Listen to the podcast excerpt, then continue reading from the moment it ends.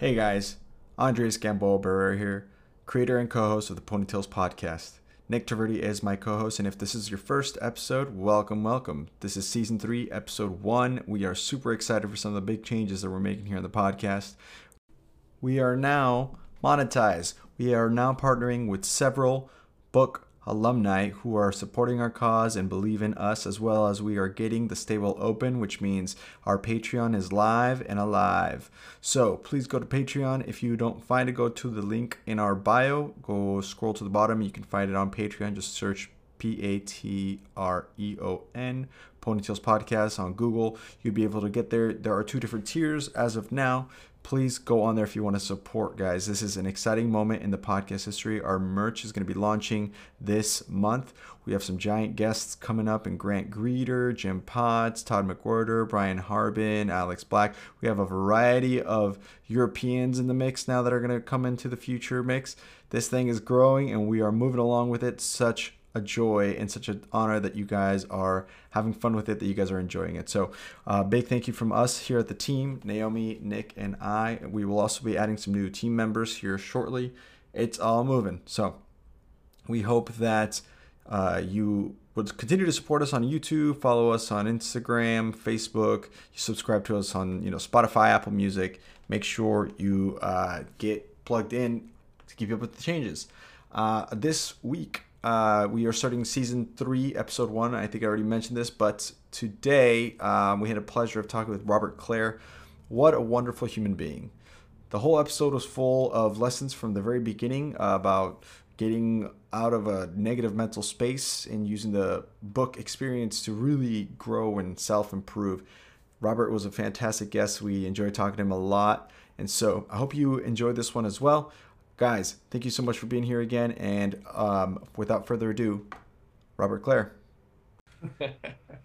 Live. Recording in progress on episode number 64 of the Ponytails podcast. Hey, I'm Nick. This is Robert Clare. We got Andres in the house for an awesome episode, partly in person here in Gainesville.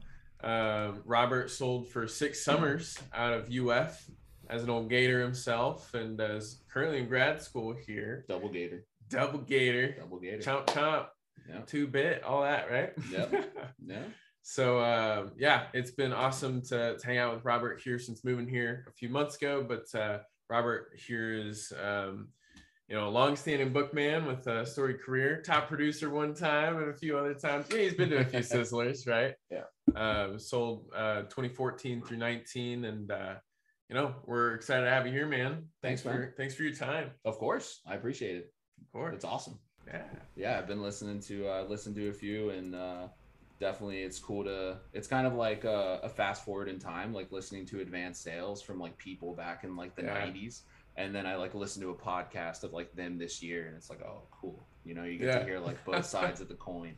So it's cool. I dig it. I appreciate it. You guys hear me okay? Am I coming through fine?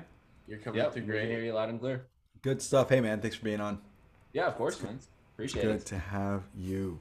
As we get started, before we get started, I got to make a couple of announcements because some people may not know this, and this is actually pretty recent stuff. First of all, look at this merch that I'm wearing. I ordered a large. They sent me a small. I might have clicked wrong, but I'm wearing the small anyway because you like it. I'm good for it. You've been working out. You like it. Feel that sweater. I'll tell you about my workout plans a little later. But huge things are happening. So we're going to do a couple quick announcements at the beginning to take advantage of this firm spot, and then we can get going with the show. 1, we are now officially monetized and sponsored. So this is super exciting news. We have a few people that you're going to hear about today. All alumni. We wanted to keep it in the family, and so therefore we reached out to some folks who we know are doing badass things, and who sold books, and they're killing it. So, the first person I wanted to bring up was Seth Hood and Zane Gallagher. Seth Hood sold for 5 summers. He's a very good friend of mine. Guy's a stud. He actually just won his first like competition for the bodybuilder competition on his first try. Killed it. It was crushing it.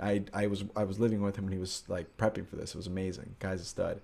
But one of the things that he was always talking about is like, hey, you always want to know what it's like to have or to live in like on an elevated way of life, like an elevated state. So it's like you're looking to be the person that you were meant to be. And so if that's you, you know, it could be a reality. So one of the things that you can do is you can live on your terms. You can lead the way for others to do the same.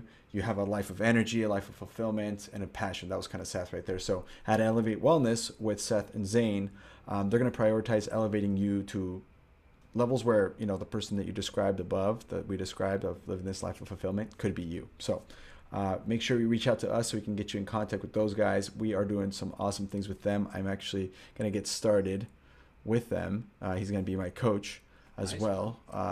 And so I'm gonna get into some shapes of this sweater. You're still on that sweater, yeah. that's actually part of the deal is I'm supposed to lift up and show progress because I'm doing it too for the next year. We'll see if we'll allow that. We might do some before and after pictures for Nick. We'll have to for all the ladies out there listening, because yeah.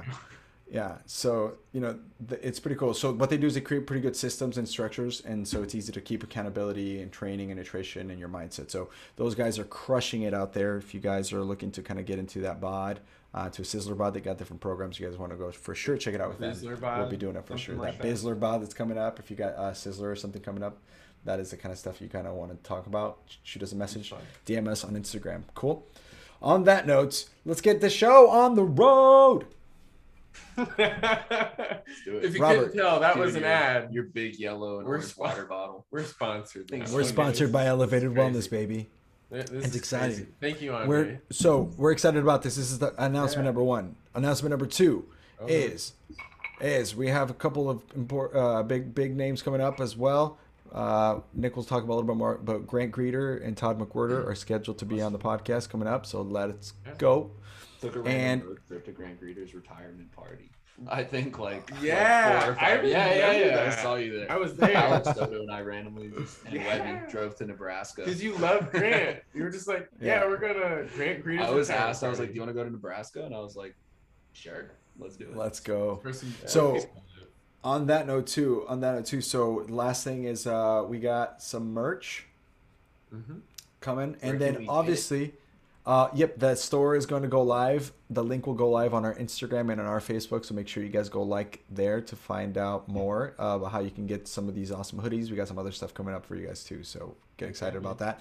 And then the last thing is we started the Pony Stable.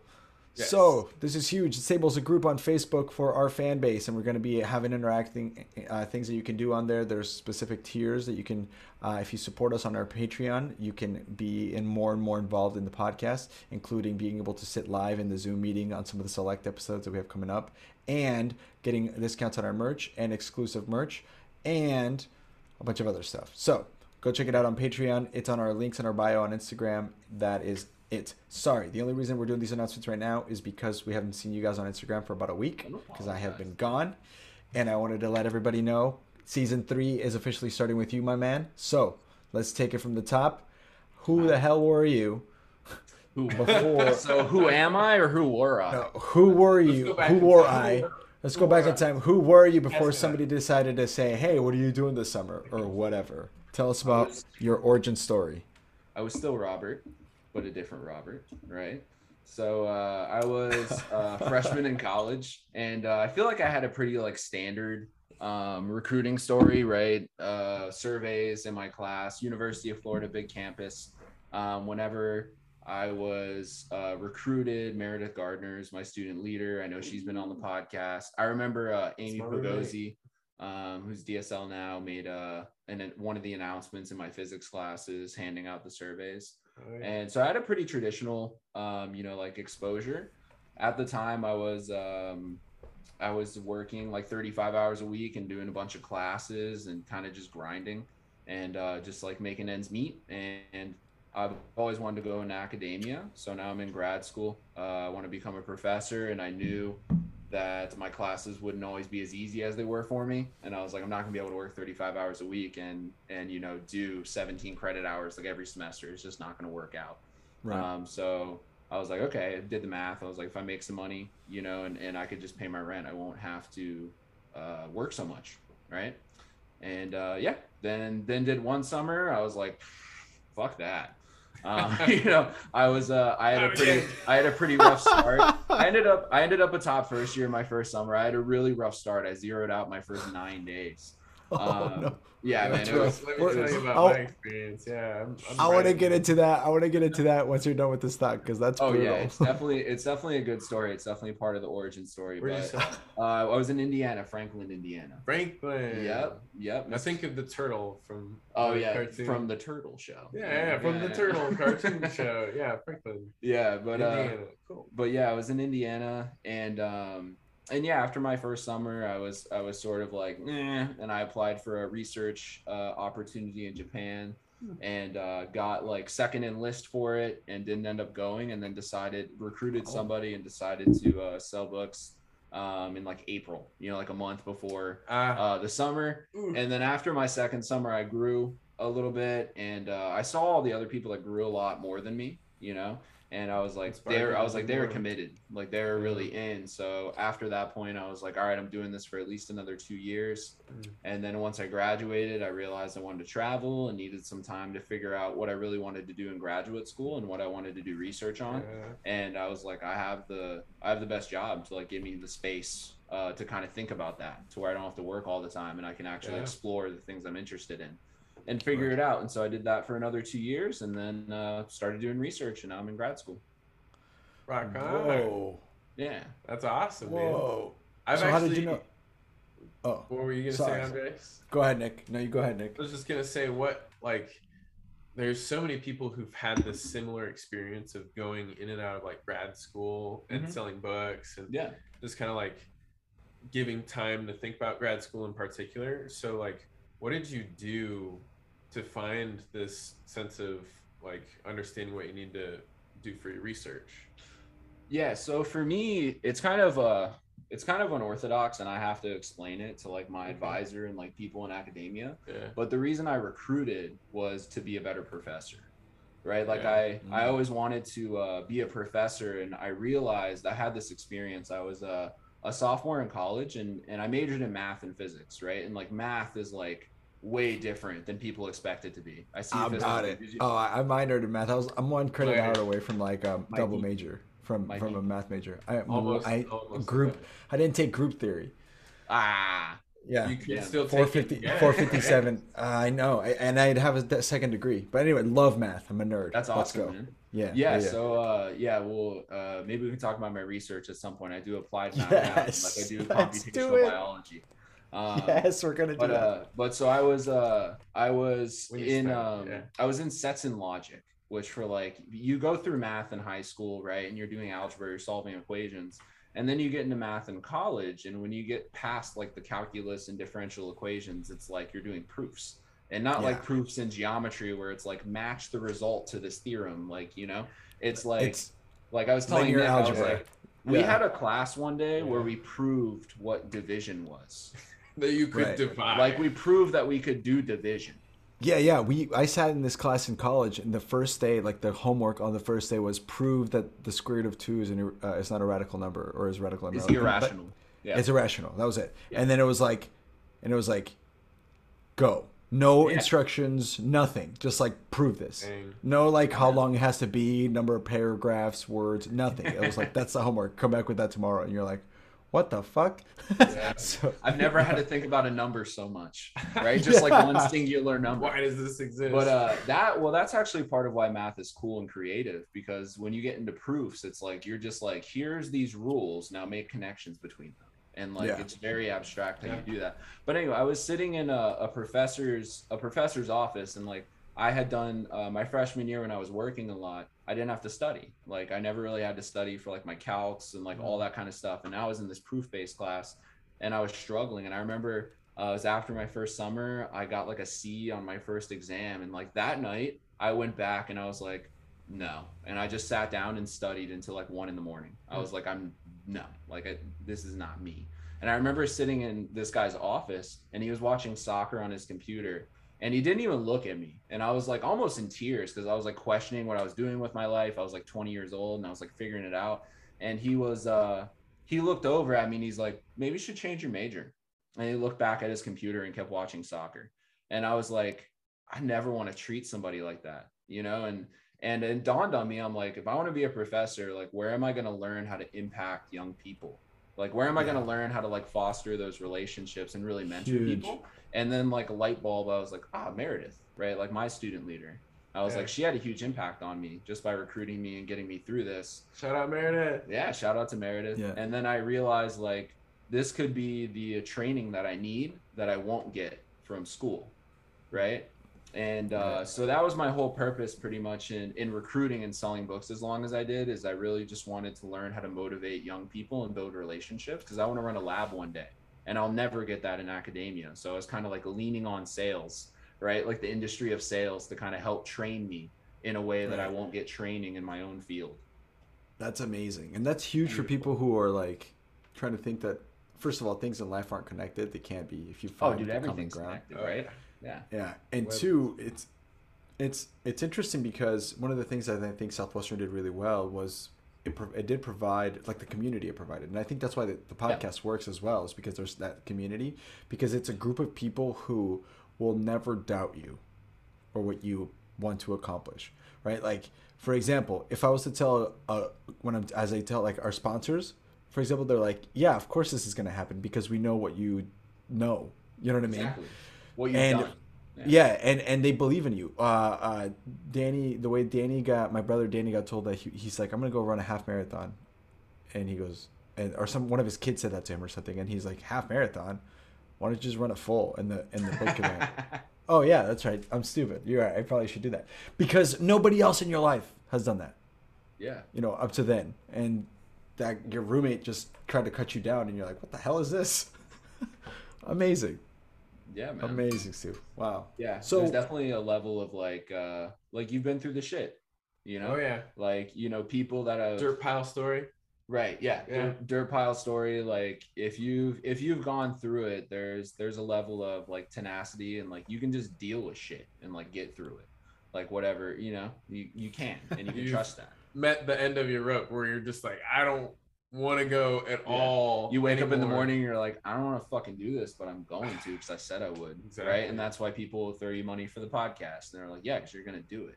Because like if you can wake up at like 6 a.m. and go knock on doors and like get fucking pumped up, you can get on exactly. Zoom in your fucking hoodie, comfy, and sit and like talking to a mic. You know? Right. You can do it. Right. Yes, I can. Yes, you can. Dude, that's awesome. Talk to me about that first, that cold bucket of water of 9-0 days.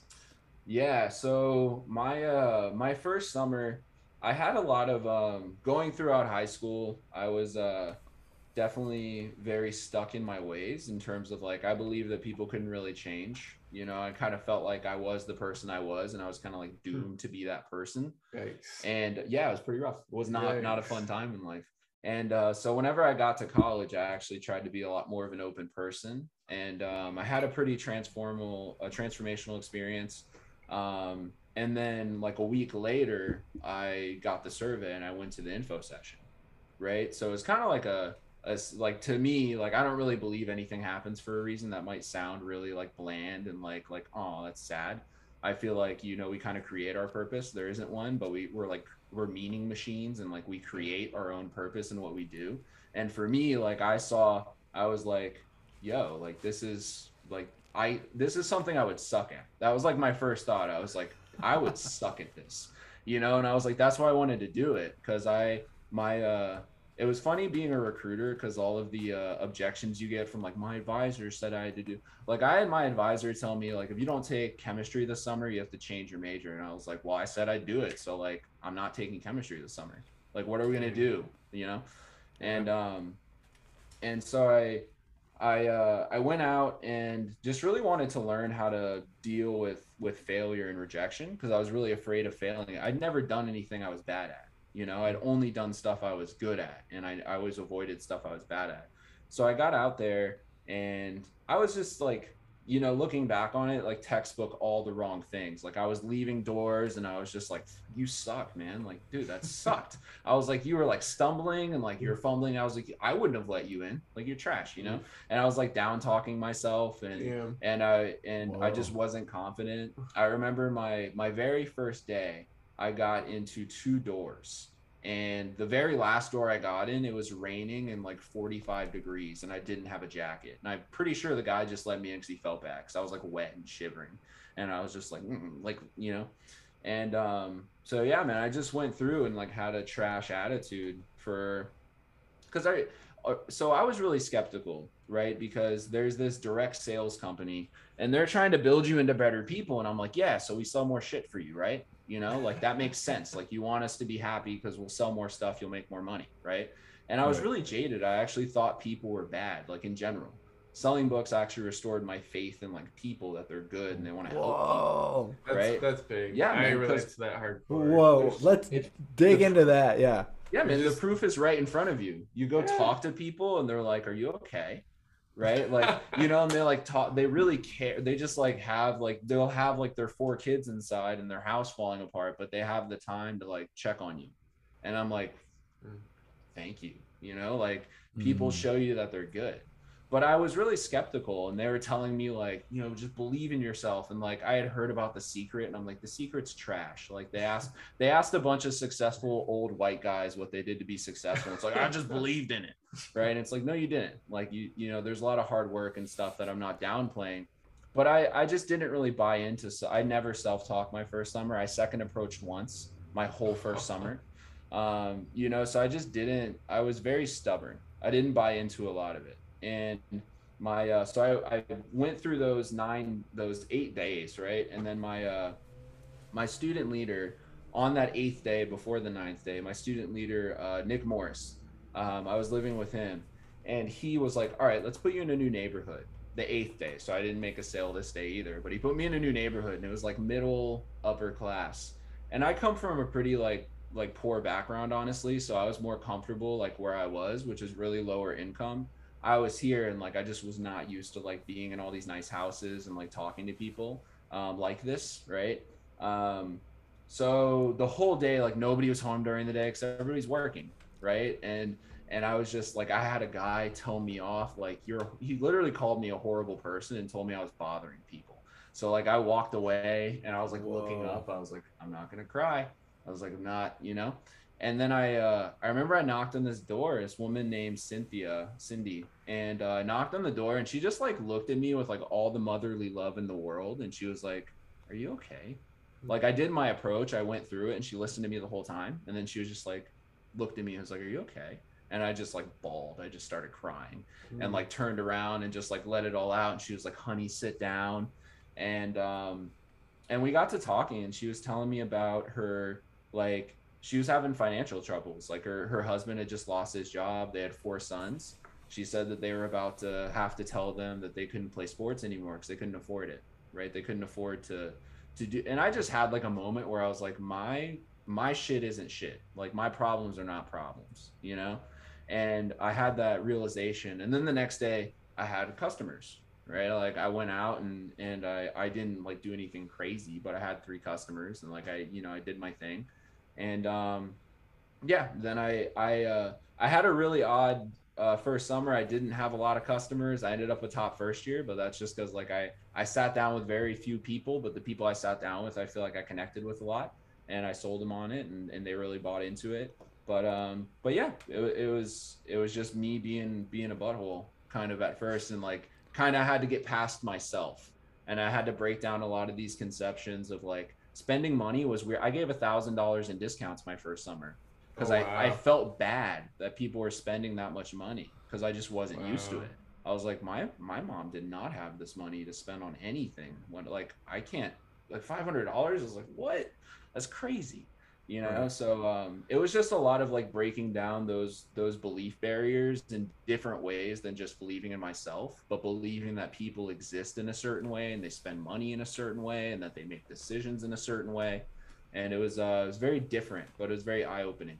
But yeah, I ate shit for 9 days and then I got past it. Here we are. Oh, dude! First of all, holy like, wow. Take a bow. That was a solid, like so many little good bits in there that you said. You said something that was really interesting that really like caught my attention was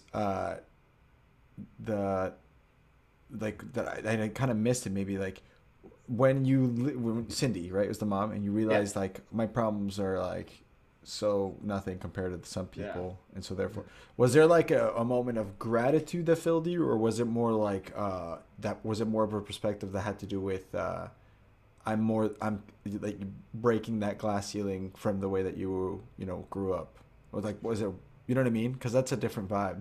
I would say it's kind of like a combination of both.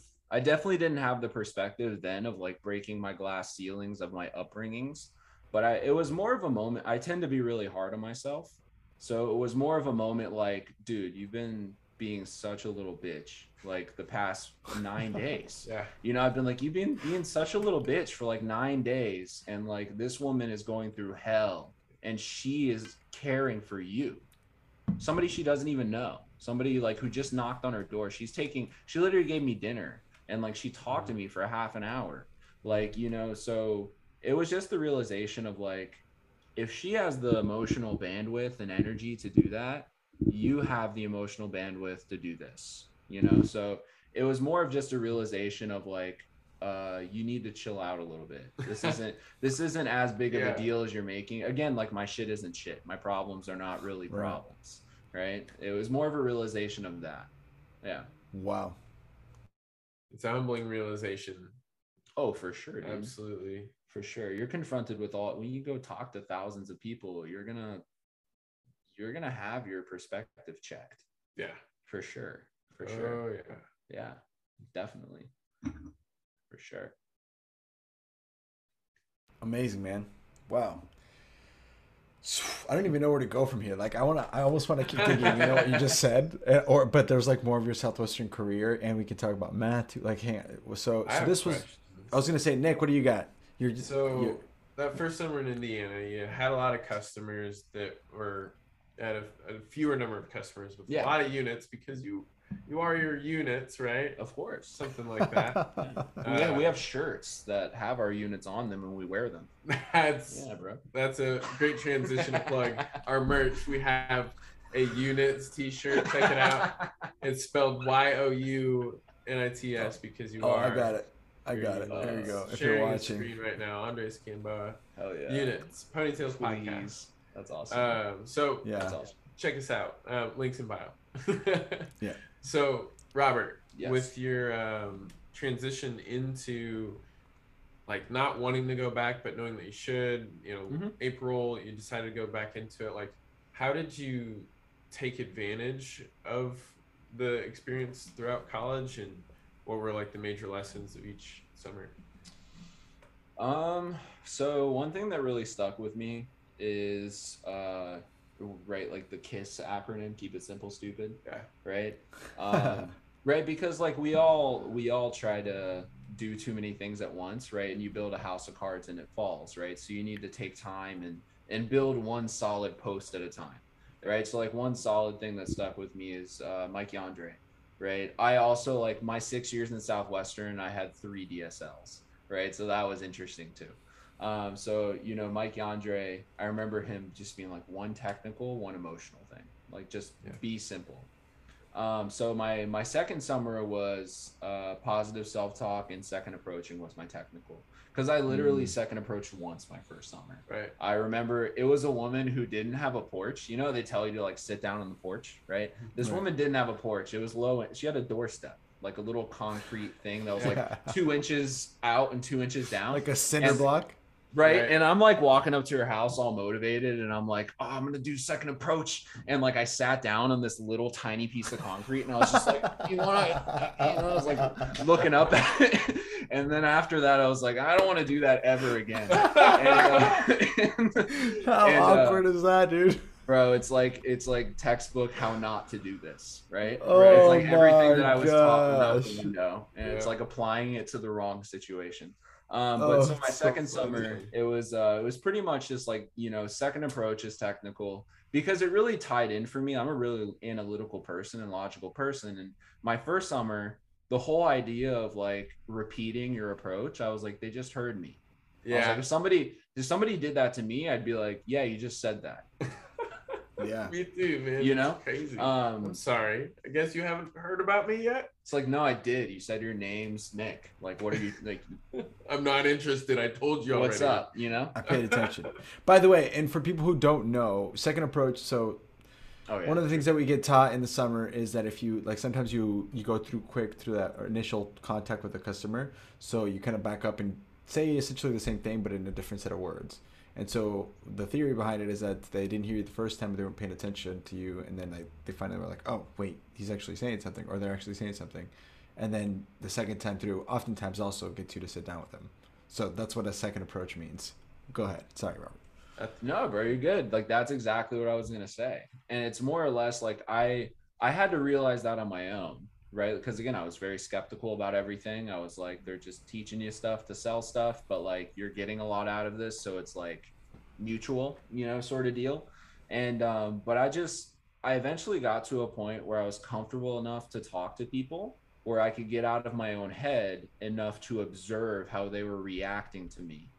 And I would physically see people not listening to me, right? Like, I'd be in my first approach, and because I'm like used to, I'm kind of on autopilot in the sense of like my voice is on autopilot, but my brain, I'm like watching them as my mouth moves, you know, and it's just kind of doing its thing.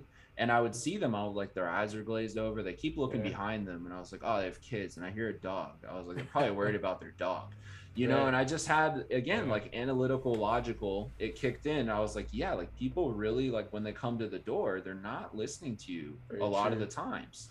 And I was like, that wasn't bullshit. I was like, they're actually like trying to tell you, like, that's the big story of like my Southwestern career is like, no, like just listen to people. Like they've done this before. Yeah. Be coachable. Exactly. That was the hardest lesson for me to learn. Just listen to people. And so I realized that. And so, yeah, my second summer I went to Wisconsin.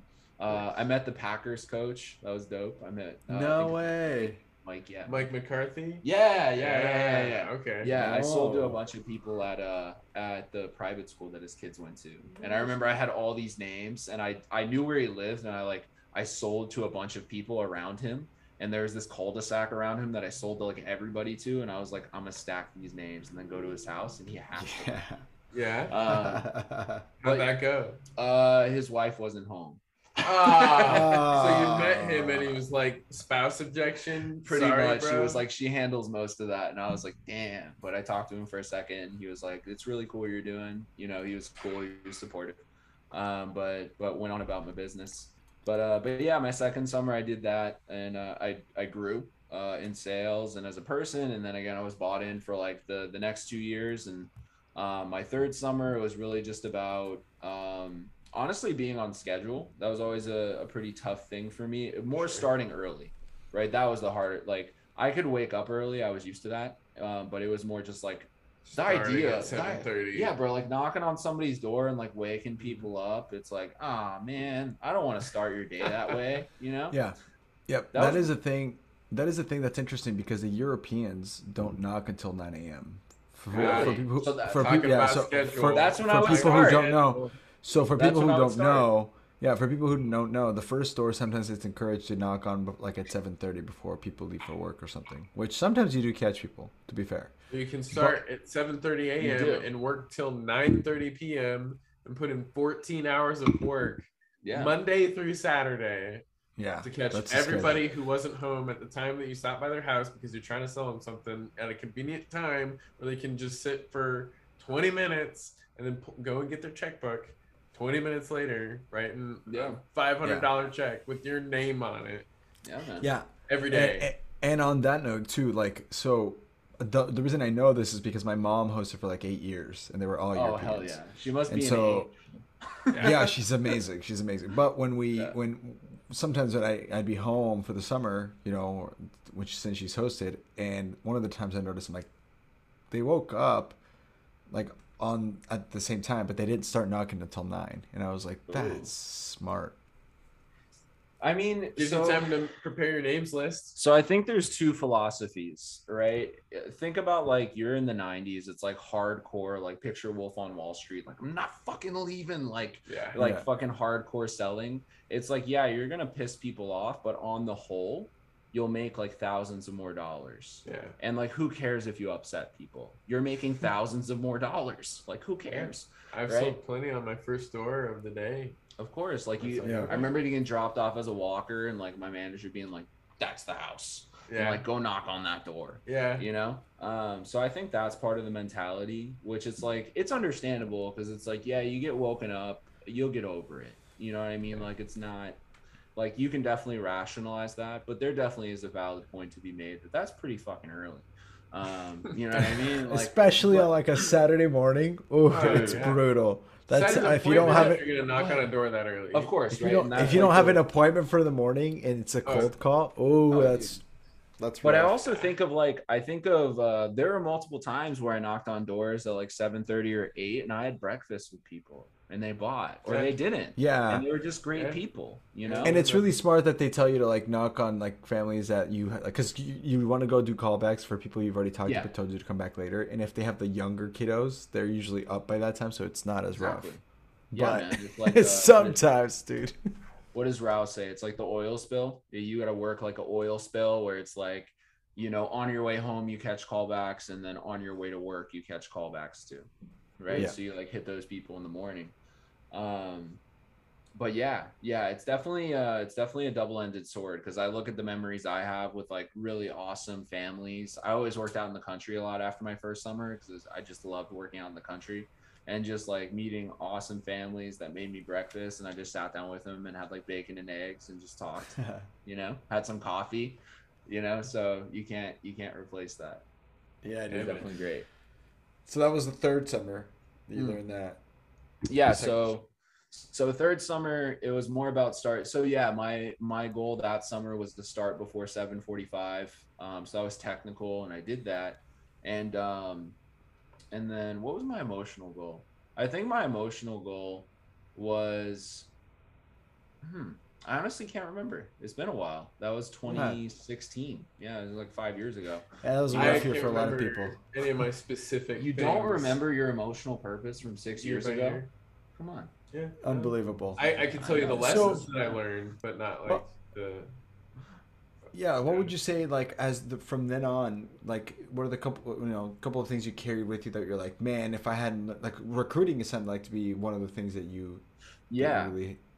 Yeah, so that was a big one. I, in terms of recruiting, my purpose in recruiting was to learn how to build relationships with people. I've kind of felt like a robot before where it's like, I have to have an objective to like build relationships, you know? Yeah. But it definitely was. I was like, I want to learn how to build relationships. I want to learn how to motivate people. I want to learn how to challenge, like walk that fine line of like pushing people to their edge, but not pushing them too far.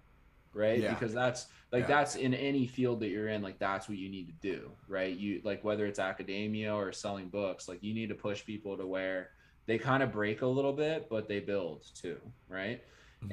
And, so I did that for a while, and honestly, I was never really a successful recruiter.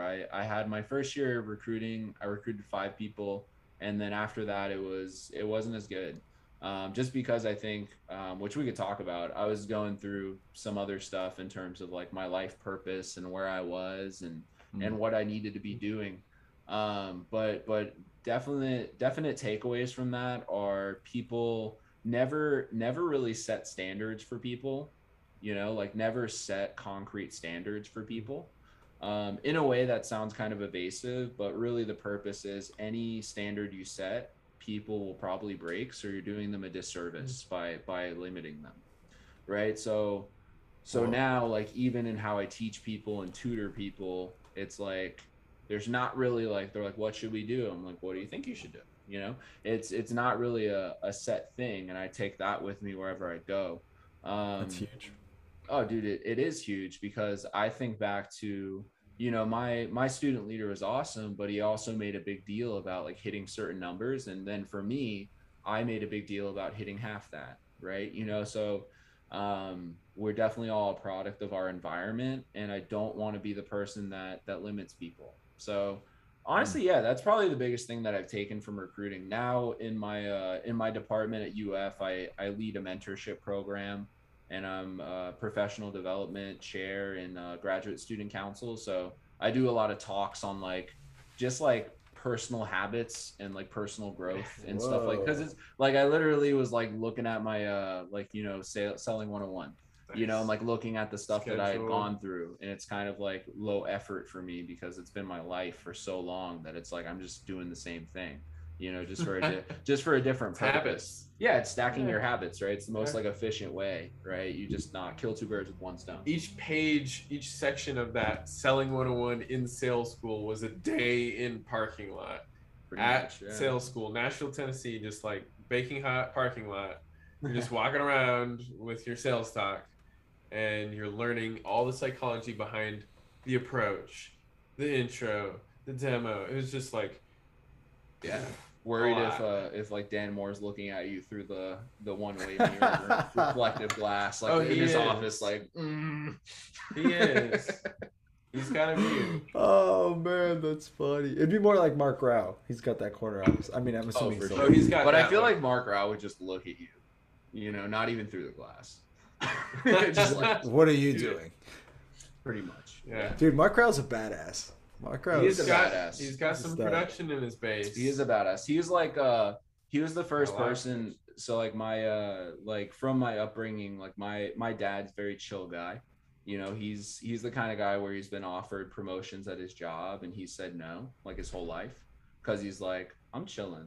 Like, I'm happy where I'm at. That's awesome. He's like, satisfied. He's like, more money, more problems. I don't need any of that, you know? And he's like, I just want to go drink a beer at night and hang out with my family and see my mom, you know, and just like live my life. And I learned a lot from that. Like, it was more of a challenge for me to not be content because I was just happy. Like, I was happy a lot, you know? And Mark Rao was the first person where I remember I got pretty good grades in college, and there was a class I started as a physics major and I switched to a math major, and I was getting a physics minor, and there's my last class I was like, I don't want to do this class, so I had like a B in it because I like wasn't trying that hard. And Mark Rao was like, are you serious? You know, and he was just like giving me he was giving me so much shit, and I remember being mad, but I remember like leaving like, this is the first man in my life to do that ever. You know, like ever to really hold me to like my highest standard, and it meant a lot. So a lot of respect to him.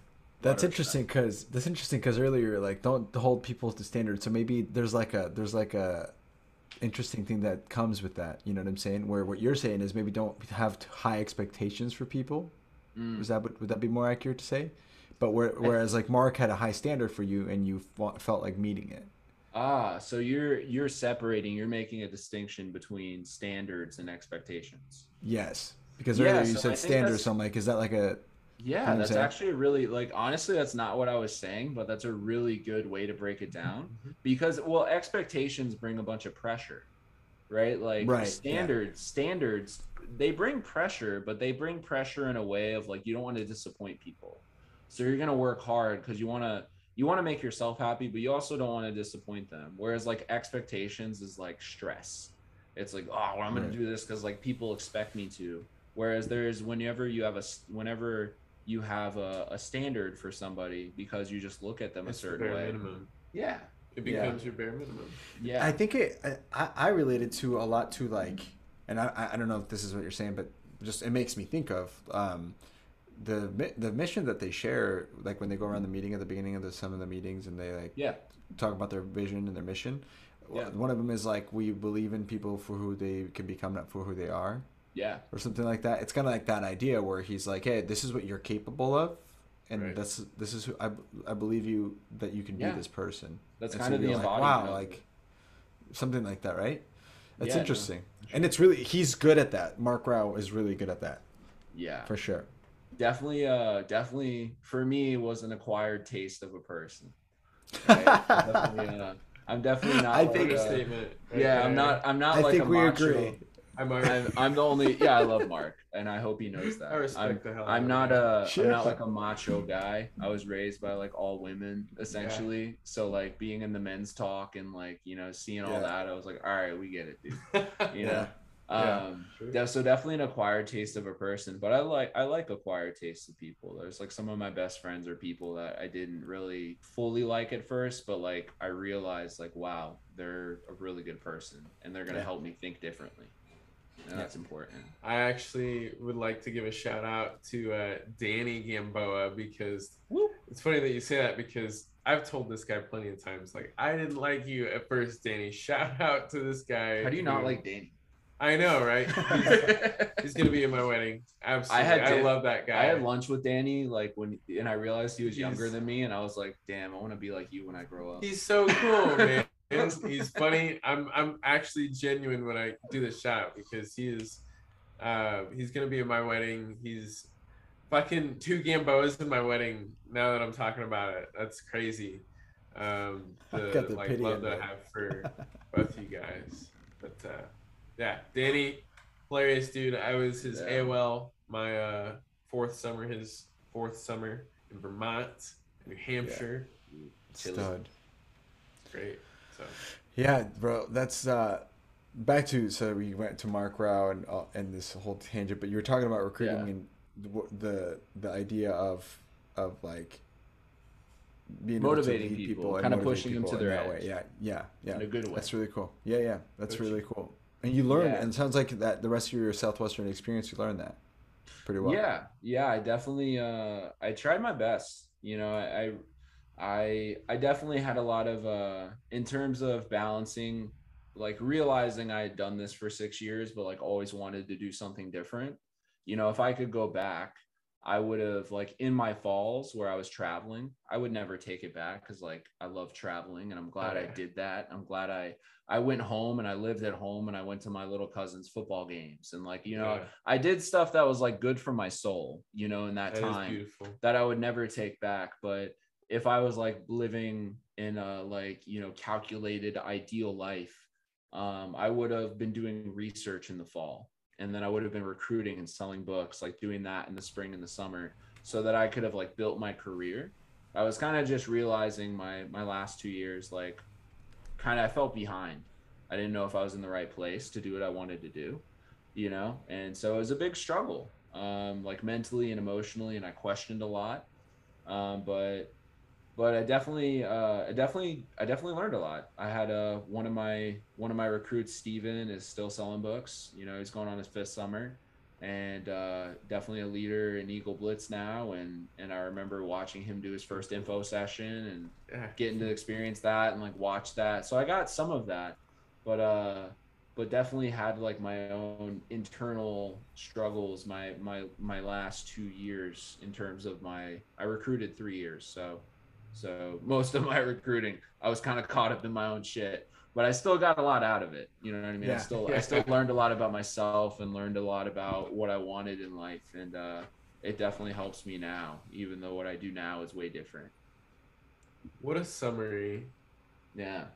Wow. Yeah, it was difficult. Recruiting was difficult. Fuck yeah, man. Having like 20, 19-year-old people stand you up.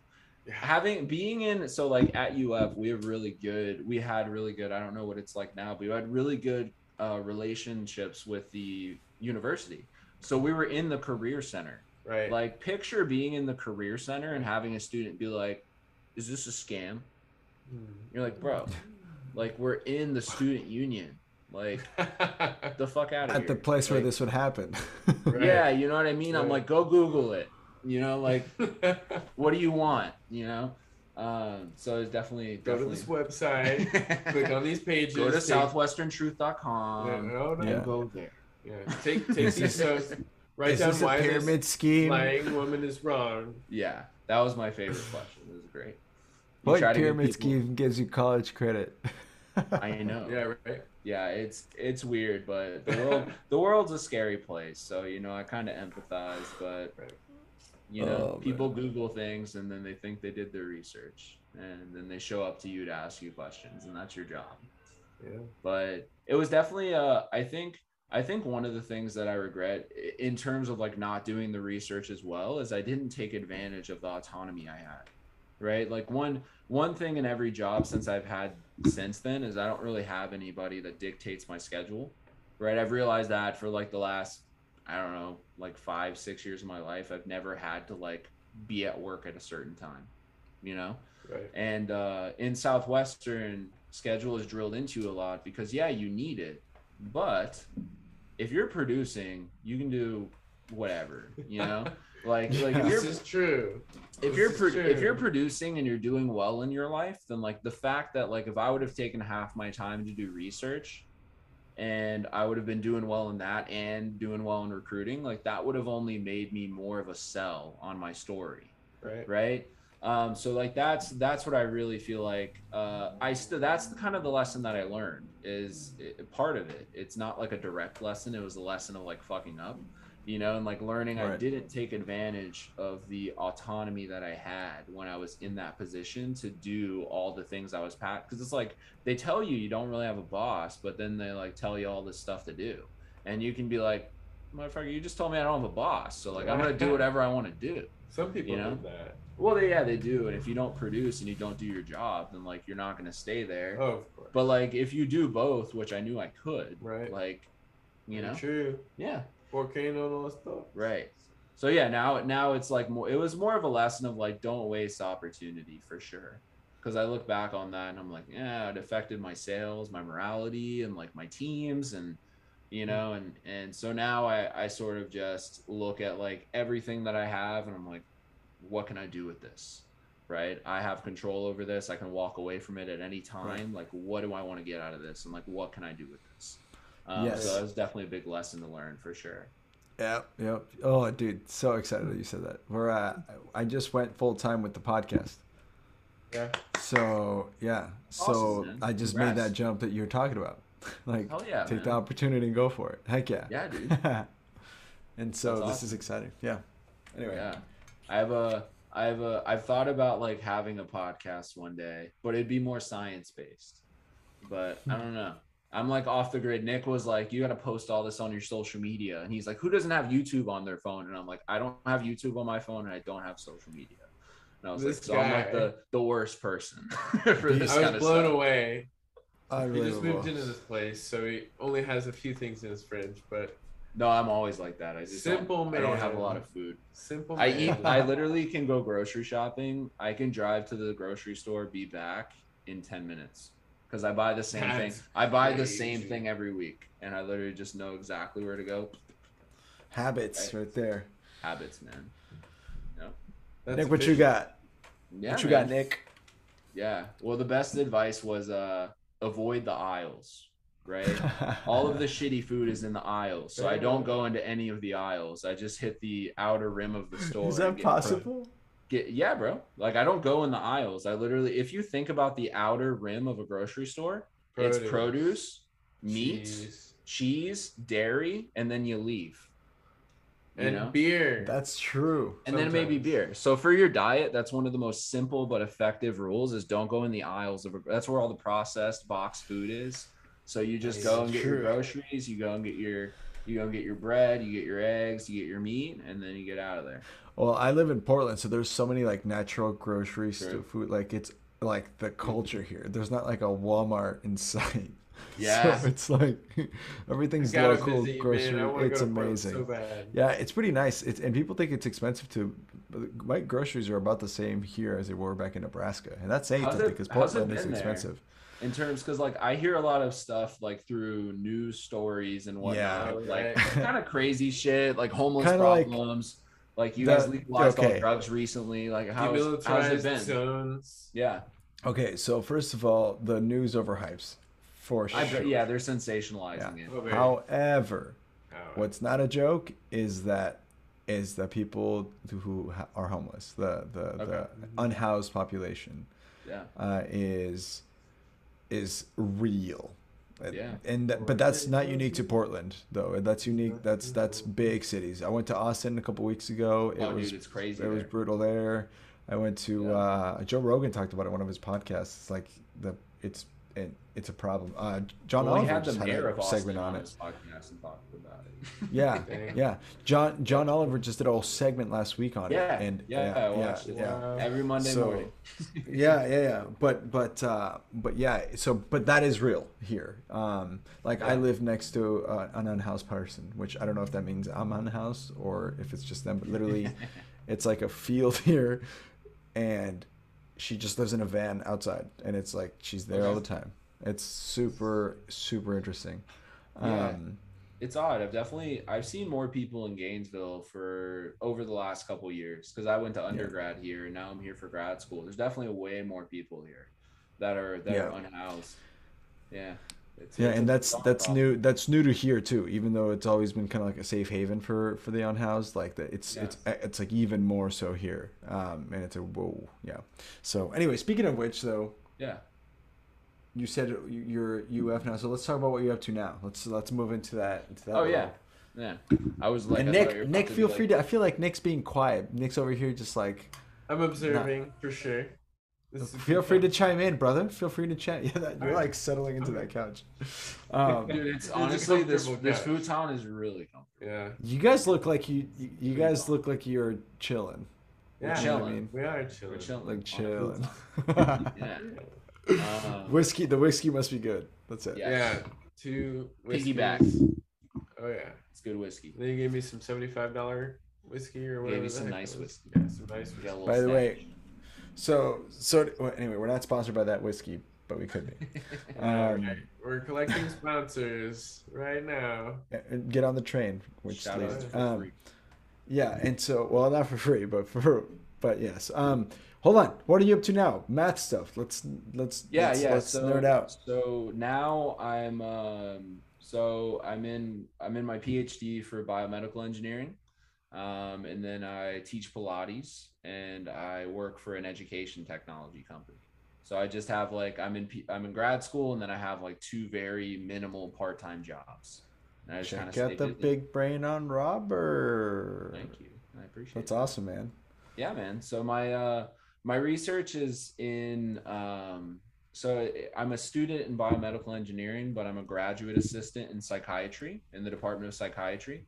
So my research is, I do biophysical modeling. So I'm doing mathematical modeling of biology. And then my other research is more, it's really cool. I kind of get to use my Southwestern experience in terms of I do human research. So we're doing a PTSD and traumatic brain injury study. And part of that is I do 3-hour interviews with combat veterans. Wow. Where I go through. Whoa. Yeah. So we go through a big battery of assessments that go through, we talk to people who have traumatic brain injury, PTSD, both or neither. Right. So for the study, there's four groups, and those are the four groups.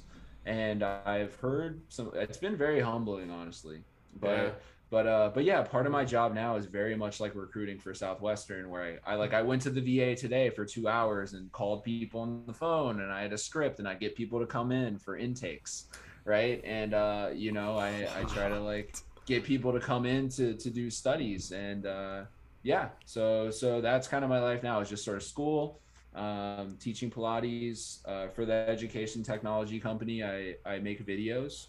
So I go in a studio and make SAT, ACT prep videos and math videos for curriculum. The company makes math curriculum for middle school and high school. And then, this is my last semester of classes, because I started grad school during COVID. I boatloaded up on classes the last year. So for my PhD, the rest of my credits will just be research after this. So that'll be nice. That's an education man right there. Yeah. That's a book man. Yeah, man. That was a big reason I sold books. I don't know if I would have ever sold anything else that's not education related. Oh yeah, brother. I love those science books. And so the goal is to be professor, and you want to be a professor of math, physics, or psychiatry? Or... It depends. So my degree will be in biomedical engineering, so I'll likely be a professor. It really depends what department you get into, right? Because I could apply for a job that's maybe in psychiatry, because I do a lot of neuroimaging stuff. So MRI, fMRI, functional neuroimaging and stuff like that. There's people in psychiatry departments who have physics degrees that are, MRI physicists, right? And then there's people in biomedical engineering departments who do kind of stuff that I do. So it really just depends on the school you go to and the research that's being done. So, whoa, your lighting. Yeah. It went from red to blue to kind of a mixture. Keep it. I'm trying to it's bright on my face as it gets darker here. So it's hard on my eyes. You should wear sunglasses. It'll be a vibe. Well, I've been staring at the screen all day, and this is supposed to have that protection on it, but I don't think it does. My eyes hurt, but Well, you have a blue light filter on your computer, and blue light is actually good for you during the day. You want it. Keeps you up. It wakes you up. You want blue light. But it's not during the day that much anymore for him. He's going to bed right after this. No, I know. Old man. Hey. No, I'm just kidding. It's all good. You look like you're chilling. Yeah, you're chilling. I'm chilling. So hold on. So you're talking about one of the things you mentioned earlier was that you're using some of your Southwestern skills for what you're up to now. Is there anything else that's like really helped you, that's really given you that success currently that you can think of? I mean, the recruiting subjects for studies is direct. You know, it's like I'm calling people. I'm like, I have a list of names in an Excel sheet and I'm calling people. You know, so that's really direct. And then also like interviewing people for a scientific reason is really interesting. And at first I really held back on a lot of the skills that I always say I'm an introvert that's learned how to be extroverted, right? You know? Yeah. So like I like held back on a lot of the skills that I learned selling books, because you know, you don't want to influence people too much when you're doing science, right? You want them to just be themselves. You want to have rich data for people and their authentic experience of PTSD or depression or whatever they're going through. So you don't want to become too buddy-buddy with them, but you want to become connected enough to where they feel comfortable to share what they've been going through and what they've experienced and kind of explore it with you. So that's been really interesting. And it's been really a balance of like learning, you know, kind of like the analogy when you're selling books, you know, hitting the gas or the brakes in terms of like when you close, when you demo, and like, you know, when you take your time. There's definitely that in interviewing people for studies, because there's some people that are closed off or like not necessarily opening up to you, and you need to build a little bit more rapport before you like go on and ask them these other questions. Mm-hmm. So that's probably the most directly applicable thing. Other than that, it's mostly just life shit, you know, like making a schedule every week and, you know, like doing stuff like that, like habits that I picked up from my time selling books and recruiting. Yeah. Well said, sir. Yeah. Schedule is your lifeline. It is, man. Oh yeah. That's literally like the most fancy way to say is like how you spend your time is like it shows your values. Mm. You know, like nothing shows your values and your priorities more than your schedule. It's like, what are you doing? Right. That shows what you care about. Day by day. Of course. Yeah. Of course. You want to just? Like we can just quit, and you can just take over hosting this if you want. Yeah, save the way. Nah, man, I like talking. And one of my favorite things to do is just talk to people. I like talking to people that I think differently than, and just talking to everybody. So that's why when Nick was like, "Hey, be on the podcast," I was like, "For sure." I love talking. To Hell yeah. Duh. Hell yeah. Duh.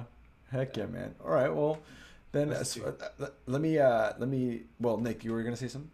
I was just going to say, it's really cool having you share your story. And I've always been more of like an education, you know, minded person myself. So I didn't sell all the books, but I learned everything that I couldn't learn from the classroom, like you talked about, you know, and being able to apply it directly in my job, you know, every day. You're still knocking on doors. Yeah, I know, it's crazy, man. Yeah. You know, man. And I'm, you know, living a cool dream with Andres here in this little podcast of ours that's, yes, of course, now monetized. You know, we'll talk about the next people in a minute. But, you're bought and paid for. Yes, we are. And we're happy to say that we're not slowing down anytime soon. So, oh yeah. It's been really cool to have people like you on to tell your story, man. And, I don't know if you have like anything that you wrote down. I think you wrote some things. Yeah. Well, I wrote down a few things. I wrote down some pony stories. I wrote down some weird stories. We already talked about zeroing out for like 9 days. Oh yeah. Well, I have some funny caffeine stories, like one of the half ones that I told you, because every summer I wouldn't drink caffeine until I needed to. Oh yeah. You know what I mean? So I would hit like a middle point of the summer and then I'd drink a bang or something and like become the Hulk, and I'd be like, ah, you know. What everybody likes about the way I do business. Yes, yeah, basically. Pretty much. Yeah, man. But honestly, we talked about some of the stuff on here. This is good, and this it comes out naturally. That's the whole point of this. We don't do any pre-approach on any of our guests because it's like, let me just talk to you. Oh yeah, I heard that on Kate's podcast where you're like, I want to learn about people as I talk to them. And I'm like, yeah, because that's how conversation goes. You know? Yeah, that's how this works. If I know what to expect from you, like.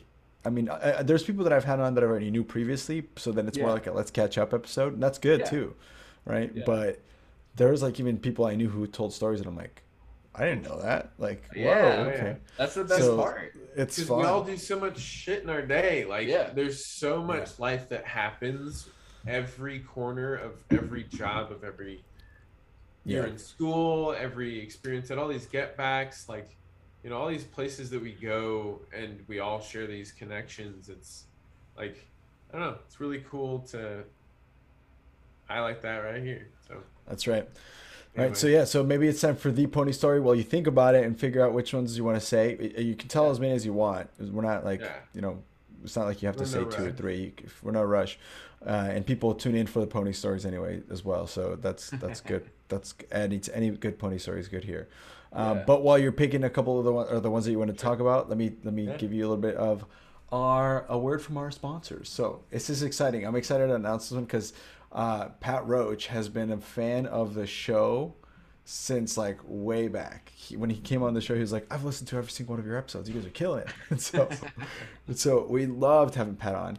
And he's one of the first few people we asked to see if they'd be interested in partnering with us so we can help each other grow. And so this next in 2022 they're coming up on 15 years of you know, business, which is insane. Pat is like a super interesting human being because he started Southwestern Real Estate without any knowledge about the market, about the industry, at a time where it was about to like gonna crash, right? Like a year later, right? And he just became a student of the game. He went out and started like really learning from people who were top in the industry. He did his homework. He did his pre-approach, and then it just kind of blew up. Now they're in like a bunch of different cities: Nebraska, they're in Florida, obviously in Illinois, Tennessee, Texas. They're opening in Colorado in January. So.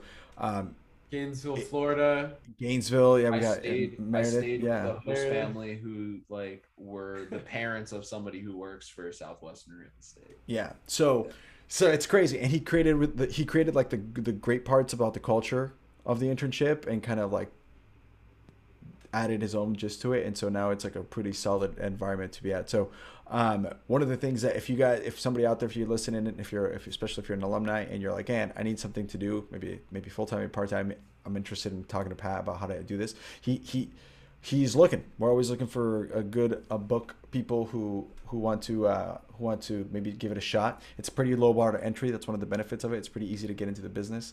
And the people that fail, there's a high failure rate because people can handle like the pressure or the hours or the demos or the attitude. But with book people, it obviously like works really well because of that, because they tend to have an emotional intelligence that's good for the job. So if you like the experience of the internship, but you want to try it with something different, maybe with helping people, maybe like the Property Brothers, but better looking people, that's the spot. And for sure, the one thing that Pat for sure wanted to let you guys know is that they've been 99% drama free since 2007, since they started. 99% drama free. So yeah, heck yeah. So that's one of our new partners, and we're excited about that. Shout out to check out the episodes from some of those realtors like Meredith, like Sydney and Dove, and gosh, who else? Chris Q. Chris Q. And we had Grant Greeter's coming up on. So that's pretty good. So anyway, yeah, check them out. And then that's right. The Pat Roach episode is amazing to just go listen to on its own. So if you want an inspiration on that, I listen to his advanced sales so much. That's right. That's right. It's amazing. It's also, if you guys are curious or want to learn a little bit more about our career with Southwestern Real Estate, just reach out to us on our Instagram or Facebook, or DM one of us on social media, and then we'll get you hooked up with Pat. So that's that. Excited about that one. And then also, we partnered up with Martine Cow and Yeah, well, Martin and Lucas, Busk. Yeah. I can't pronounce his last name. Man, I don't want to butcher it. Martin Cow, and then Lucas Biscop.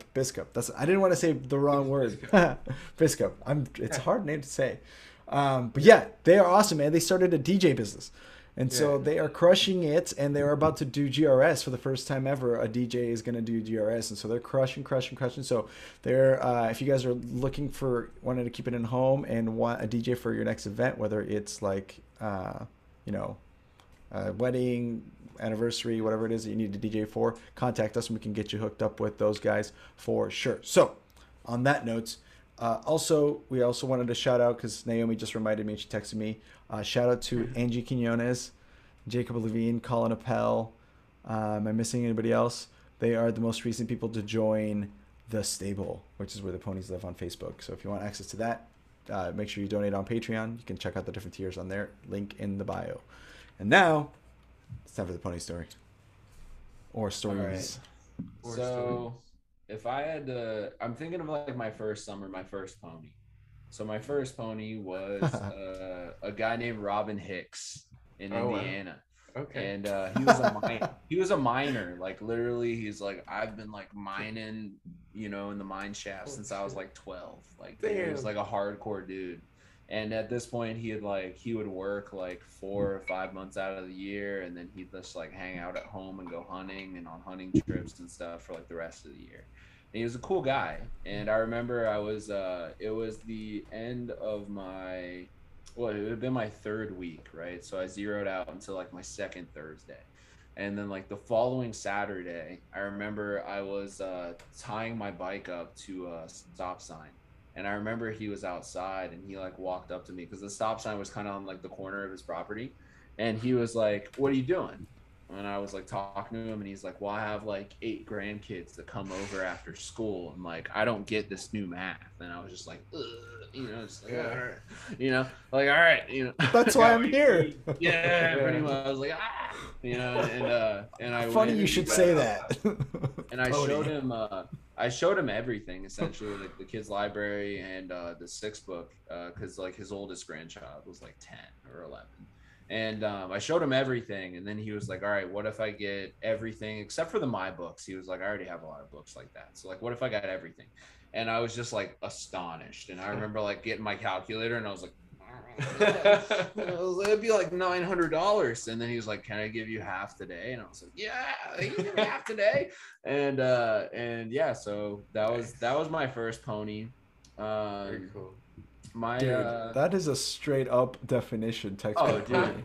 So also he said, I remember sliding in like the steak dinner joke, like whenever I come back with the books. And he said he would. And then I remember I delivered his books and I was like, where's my steak dinner? And he was just like, oh, you're serious? And I was like, I wasn't really, but like, kind of, and I was messing with him and he was like, come back here tonight at 8:30. And I was like, all right. And I came back and him and his wife, we had like a steak dinner and they made brownies and like, it was awesome. It was super cool.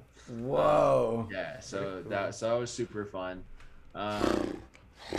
I don't know, another story that, because a lot of stories that pop out to me were from like my first summer and then my first couple summers.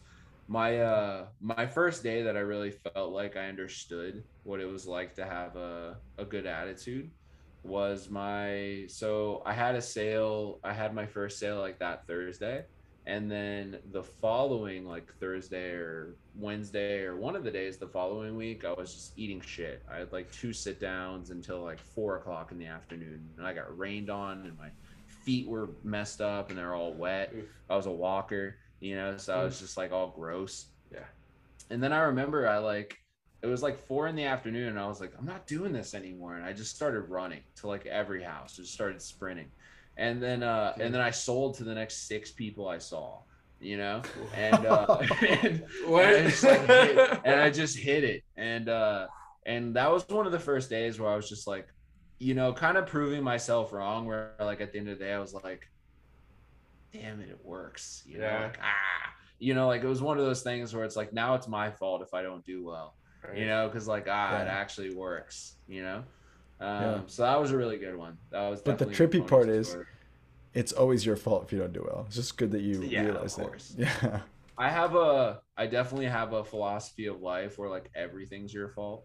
Oh, yeah. You know what I mean? Like everything isn't truly your fault, but if you always accept personal responsibility, you always have the opportunity to grow from it. And if you don't, then you don't, you know? And personal responsibility grows in a total sense of like appropriating responsibility. Like you don't blame yourself for things that, you know, other shitty people might do to you. Yeah. And vice versa, you have grace for yourself. Yeah. In the process of just recognizing we're all making mistakes along the way, and you know, it's this fall forward, fall fast, fall often, fail. Yeah. Forward fast and often, right? Yeah. Where we're growing through these mistakes that, you know, we kind of do on purpose. It's kind of also weird how you get so intentional with it, with all these, like, I had a 72-page, you know, 7-step outline. It was crazy. You wrote a book, my dude. Yeah, a novelette or something like that, right? Damn. And that's happened right before. Look at all these goals. Yeah. And then I can't sell books because of all those goals. Check out episode 39, I believe, with Matt McGregor. Story for another time. Story for another time. There was also the idea of like, if it's not your fault, it's your problem. Right. So sometimes things, it wasn't because of you, but here we are. And so it's like, okay, still taking ownership. And that is important too. That's huge. Yeah. It's kind of like, it was really like Dave Chappelle. He has like a bit where he's just like, I'm a victim blamer.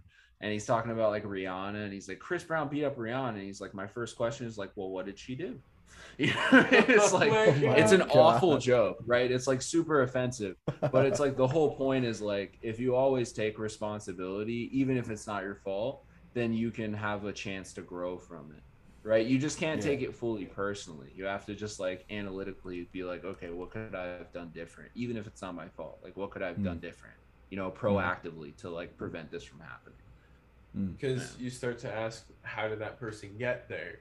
And in that journey, I mean, every human has terrible toxic behavior that may default out without them even thinking. They fall unconscious to it, but it comes from somewhere. You know, it's all habits and all this whole like deeply woven psyche that we learn about when learning about habits and talking to people all ages, all socioeconomic backgrounds. For sure. It's a good thing we're recording this. Somebody go back and quote Nick after this. That was baller. Damn. So that was the story about learning about attitude. Nice. Yeah, definitely. Yeah, definitely, man. For sure. Cool. You got some more stories you got? I'm trying to think if I have like a lot written down there. I know, but we've actually like a lot of the stuff I've talked about on here. I've like show the camera what you're writing it on. This is cool. This is a Remarkable. Oh, I've seen this. My brother's got one of these. It's a paper tablet. If you don't have it, it's fantastic. I don't have any notebooks anymore. It has Drive and Dropbox connectivity, which is bomb. But it feels like it's like an e-canvas display. So like you're writing on. This isn't one of the sponsors, but like you're writing on. I was gonna say, we're not sponsored by Remark. You're not. Right, you're writing. It's like you're writing on paper, but you're writing on a tablet. That's cool. And it also, it doesn't have any apps or any connectivity, which might seem like a downside, but it's more so you can focus. Yeah, my brother has that. He loves it. It's great, man. It's great. Yeah. I looked into it for a year or two before I actually like jumped on it and bought it, and it's definitely worth it. So it's good. That's cool. Yeah. Trying to think of stories. Well, I was gonna say, if you can't think of one, I do have a question for you that might be good a mic drop lesson or that from your words, because you're speaking really eloquently and really wisely. So I appreciate how you're bringing up your experience. Earlier on, you mentioned we didn't really get too much into it, but you kind of touched on it where it was like I was in a really bad place, and it seems like you're doing pretty well. I mean, at least the way that I'm talking to you, you seem pretty motivated by what you're doing. You seem pretty happy with like the life that you're living currently. I mean, at least right now it seems. And so how did you turn that around? What did you latch onto to go from there to here? Because it seems like that was kind of a low point, and it seems like you're trending upwards, if not doing pretty happily. Yeah. It was definitely a realization. I haven't been fully like depressed since I sold books my first summer. You know, just I haven't been able to, because you learn all of the things you need to do to be happy. You know, so it's like you no longer have an excuse. It's like, I know I just need to change how I talk about myself and the things that I do every day. And I need to change the people that I'm around.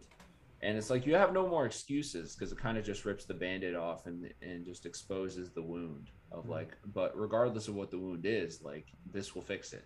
These things like goals, self-talk, directed behavior, all these things. So yeah, schedule, right? That's the, again, it's like how you spend your time. It's your values. It's a direct representation of your values. And so for me, I was definitely, I don't know. I think, so again, Mark Rao again, pile of shit philosophy, right? So he has this pile of shit philosophy where this comes up a lot in my life. And it's like a lot of people want to, everybody's dealt a pile of shit, whether it's like, some people have family issues. Some people have physical disabilities. Some people have mental disabilities. Everybody has a pile of shit in their life that they have to deal with. And a lot of people, some people can't really help it, because I brought up like, you know, mental disabilities and stuff like that. But for the people that can help it, they want, so a lot of people want to spread their shit really thin layer their whole life. Right. And Mark Rao was like, nah, you need to layer that shit thick until like you're like 30 or 35, then you dealt with all of your shit and you're like done. You know? So a lot for me was, my pile of shit was relationships, right? You know, my parents divorced when I was 5.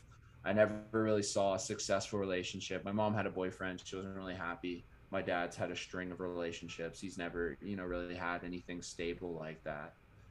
So it was more or less just like my pile of shit was relationships, and I would always fuck them up. And I was like, oh, you're a bad person. You know? And I believe that firmly. For all of high school, I was like, you're just terrible. I was like, you're an asshole, dude. That's just who you are, you know? And so whenever I sold books, I kind of realized analytically, like, oh, like, why do we do self-talk? Why do they tell us to say 3 positive things when something bad happens? I'm like, because you're literally rewiring your brain, because whenever something bad happens, you think bad stuff. But if you think good stuff for a year, then your first thought will be good when bad stuff happens, and you'll be less stressed and you can cope better.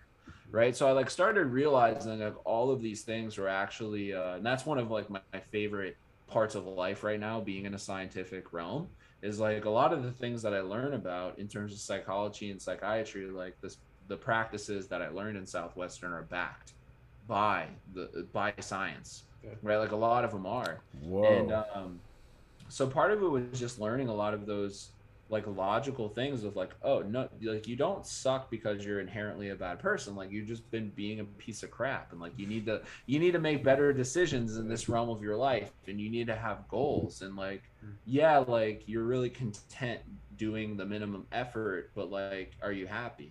You know? And like asking a lot of those questions, and through selling books and just through being around people that were go-getters and like holding themselves accountable, like now I do.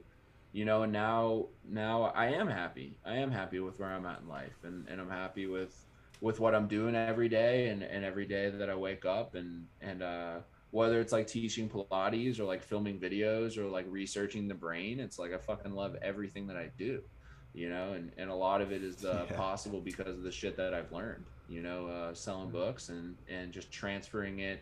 It's kind of the quote, like you may not get paid for the work you do today, but you will eventually, or whatever that quote is, right? It's like I'm getting paid for it every day, you know, now. It's definitely paying off, and I enjoy it. Yeah, I relate. That's awesome, man. Yeah. Hell, see that? That's Pony Store right there. Hell yeah. That's awesome, bro. Well, damn, dude. Thank you so much. Thanks for being on. Of course, man. Thanks for hopping. I love it. That was so fun. We might have to bring you back on so we can talk nerd about math or something. Oh, dude. Or dude, anytime. Or we'll bring you back when you're a doctor. Way more notes. We'll bring you back when you're a doctor, Clark. Oh, please hit me up in like 3 years. I'll be Dr. Bob. Dr. Bob. Dr. Bob. Dr. Bird. Dr. Bird. Yeah, Dr. man. Robert. Well, hey, as we wrap up, one more last thing. So I'm going to make a couple announcements, and Nick, you can give us who's coming up next. Folks, stay tuned because we're going to share again all anything that you missed at the beginning. Basically, we are now sponsored, which is yay. We got some pretty big names coming up. Yay. We have, this is the big one, Stable. If you have not joined the Stable and want to have access to exclusive merch and a bunch of other cool perks, go to our Patreon and our links and on Instagram, and you can go and support us because we're going all the way. So, and then finally, of course, merch. Look at this sweatshirt. Look at this hat. Woo-hoo. Oh, I didn't even notice that. Also, yeah, it comes in different colors. So we got that blue and we got that red. There we go, blue and we got red. Nick, who do we got coming up? Yeah, so for this Sunday, the 7th, first of all, thanks again, Robert. It's been a pleasure hanging out with me, and of course, excited to spend some time and see you finish up your degree and all that stuff here in Gainesville. It's awesome. So Rebecca and Patrick Samuels are here this upcoming Sunday the 7th at that is 5 p.m. Central Time. This following Thursday is Alex Black. That'll be awesome. Another in-person interview. An amazing on 11/11 at that'll be at 7 p.m. Central that'll be time. Crazy. I love that. That's gonna be crazy. I work with him every day, so he's awesome. He's great. So it's gonna be crazy. Then the Sunday the 14th after that, Claire Mikulik. Think I'm saying that wrong. I might be saying that wrong. Hope I'm saying it right. But she went to Mizzou. She knows a bunch of people from the old Force Mizzou days back in the day. So she'll be awesome to have on Sunday at 3 p.m. Central. And then Jim Potts, Thursday, 7 p.m. Old 60s buckslinger. Oh, wow. Right? Legend. Yeah. That's awesome. Yeah. He's going to share about how it was like to sell in the 60s, dude. That's what else crazy. Is he in? What is he involved in, Andres? I want to make sure I don't get this wrong. Pat brought this up earlier in the week. Jim Potts. Yeah, I can't remember exactly. I don't want to butcher it. Okay, that's fine. He's important. So Google it. Yeah. Sorry, yeah. I blanked. I apologize. So yeah, and then we got Grant Greeter right before Thanksgiving for a special Sizzler episode, which gets your Sizzler shred on if you want to jump on late with Elevate. Take the elevator, not the stairs. No, I'm just kidding. We like you, Rory. We hope you're on our podcast someday. But right. Yeah, Elevate. Seth and Zane. Excited to kick my own butt. Doing their fitness for us for the next 12 months. So, we're going to look jacked for Bizzler. So that's exciting. Yeah. Let's go. Oh, yeah. Let's go. Robert, you coming to Bizzler? I don't know, man. A grad school doesn't pay you a lot, so I'm broke. Oh, that's fair. We'll see. Yeah. That's fair. Yes. We'll see. He's doing Tai Chi and yoga for free by teaching it. Yeah. That's how I get to do yoga and Pilates for free. Oh, Pilates. I'm sorry. Let's see the Bizzler bods either way by that time. Yeah. So on that note, cool guys. Well, we're gonna wrap it up. My name is Andreas Gamboa Barrera. Nick Traverde was with me today, and we talked to Robert Clare. Such a cool episode. Thank you so much for sharing all the wisdom. And we'll catch you folks on the next one. Peace. See you, everybody.